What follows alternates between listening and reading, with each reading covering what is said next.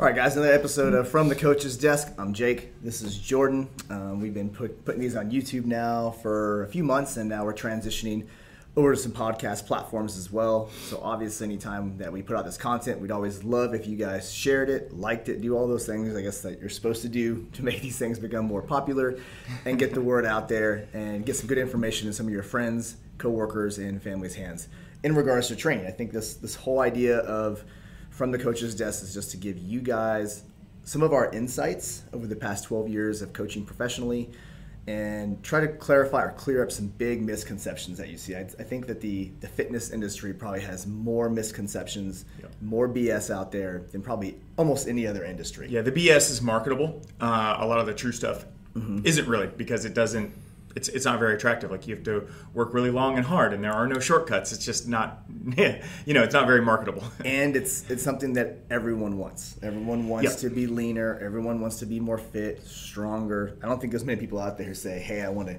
Get weaker and fatter. Okay? Yeah, or I want to spin my wheels for three years in the gym and get nowhere. Yeah. Uh, yep. Um, okay, so let's let's talk about this first one. And um, this first topic that we're going to discuss today is conditional progressions.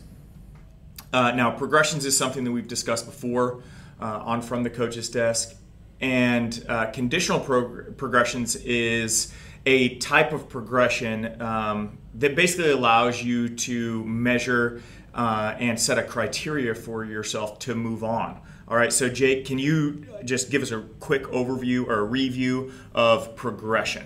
The idea of progression is uh, essentially what's going to happen is you're going to repeat some type of bout. We usually uh, have progressions that are blended over microcycles. So a very easy one would be, um, hey, let's go run for 20 minutes on Monday and 20 minutes on Thursday. Uh, next week we may go run for 21 or 22 minutes on Monday and Thursday, and then the next week 23 or 24. So that would be a very simple uh, example of a progression in volume. Same thing could be said for bench press, right? We're going to go um, five by eight then five by nine, then five by ten, or, or something as simple as add rounds. So the idea of progression is just to make things harder, to continue to push your body to want to create adaptations and build fitness. Yeah, and an important part of that, um, as Jake explained, is to be gradual. All right, it's not trying to improve everything at once. It's not trying to go really, really fast, but it's gradual over time because your body has to have time to adapt. Well, um, one time, one type of progression is a conditional progression. Okay, and I want to give you guys a example of a, a conditional progression, and then we can use that example to discuss uh, why you would want to use them, um, some of the advantages of using a conditional progression. So, real quick, uh, the one we're talking about today, conditional, is different than what the most standard type of progression, which would be like a linear progression. That was the example I gave earlier. Yes. It's like, hey, we got a group of like, let's just say 20 high school football players Today we're at 75%. Next time 77.5. Next time 80. That is forcing everyone to move at the same rate. All right. And what a conditional progression does, what Jordan's about to explain, is accounts for those who are not ready to move forward or not yep. ready to progress. So the prog- the progression example that I'm going to use is what we uh, call our two plus two rule. All right. And the two plus two rule uh, states that you will add two reps to your last two rounds. Two plus two. All right, two rounds plus two reps. And uh, the way that this works in the gym is, for example, let's say that we were doing bench press, and let's say that we were we had four working rounds of bench press. So for the first two working rounds, you're going to work at whatever your base volume is. Let's say that it's eight reps, and you have a certain loading that you need to be at.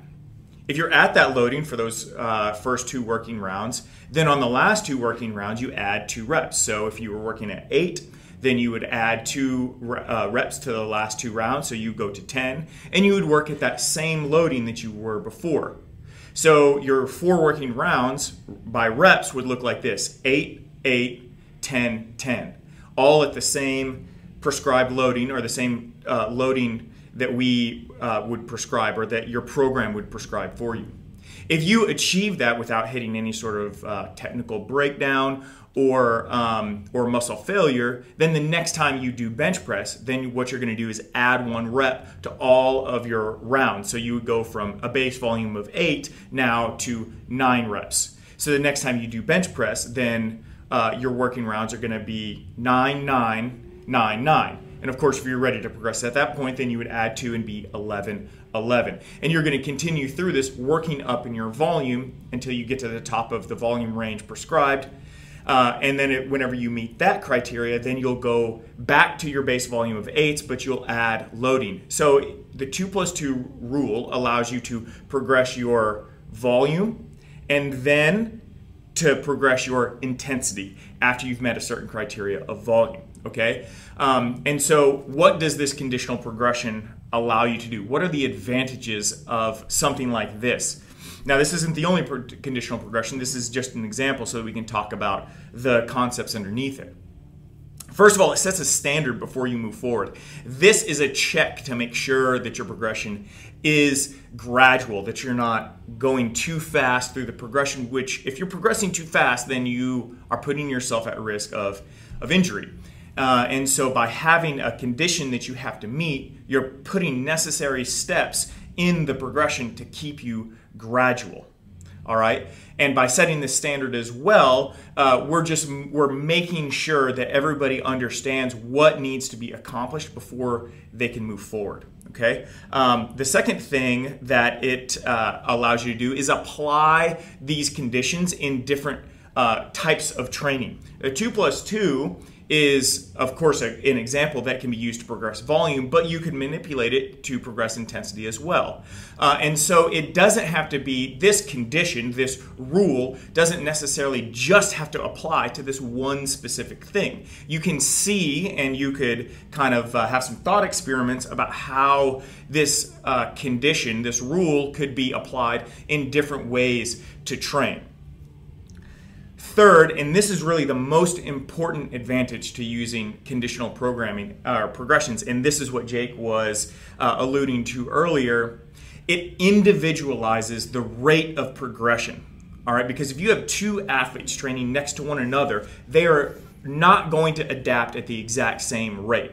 If there is a rule in place that allows them to progress at their own individual rate, then they are going to optimize their training by being able to progress at a pace that is appropriate for them and not just for the other person. This is what sets conditional progressions apart from strict linear progressions. And this is extremely important because, especially in a group setting, for example, our gym, almost 300 athletes train here. We have some people who've only trained consistently for six months and some who've trained consistently for 20 something years.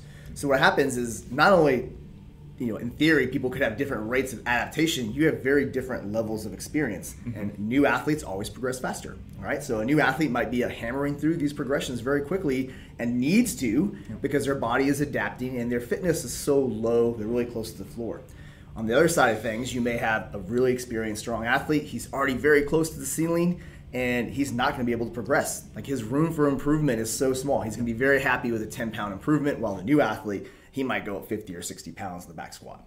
Yep. So it allows you to basically, this is really, really important um, in group settings. And yep. when you have, you know, a team training together, um, some athletes are hesitant. They'll test really low on barbell yes. days because they're scared. Females sometimes are scared to get under a heavy new load. So they'll really, really hold back on the initial test day and then as they move through the program, they're not actually being challenged. They're not training at the correct intensity because they tested, not to use the word half-assed, but kind of half-assed tested. I mean, we're sure, coaches and right. experience. We're beat up. Sometimes we half-assed test yeah, our they, they were far below their actual ceiling. Yes, yeah. yeah. And this allows them now, if they did test poorly or they were hesitant, to now move up through the progressions quicker and allow them to get to the correct training intensity so they're actually getting the most out of the program.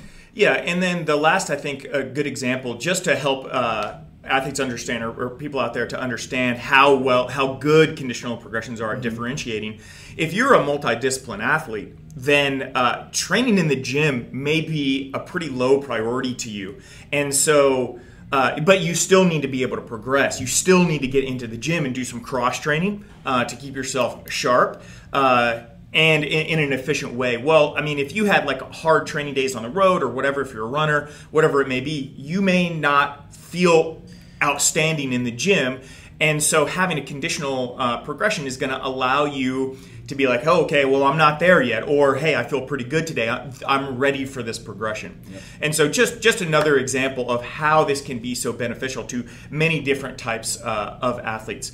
Conditional progressions are something that we have moved to um, largely in here. Uh, of course, it does put a little bit of onus on the athlete to understand how this progression must be applied. But once it is understood, it is extremely easy to execute. Yep, and you can do it on both sides, both the metabolic side and the muscular side. We use it primarily right now on the muscular side, but you could have a conditional progression with tempo work where, let's just say, prescribed tempo 15 minutes, and it's like, hey, if you want to progress to maybe 16 or 17, then you have to do this, right? Maybe your last lap has to be at this speed. Maybe you have to add 30 extra seconds. So this is basically just a, a structure that allows you to move forward if and when you're ready.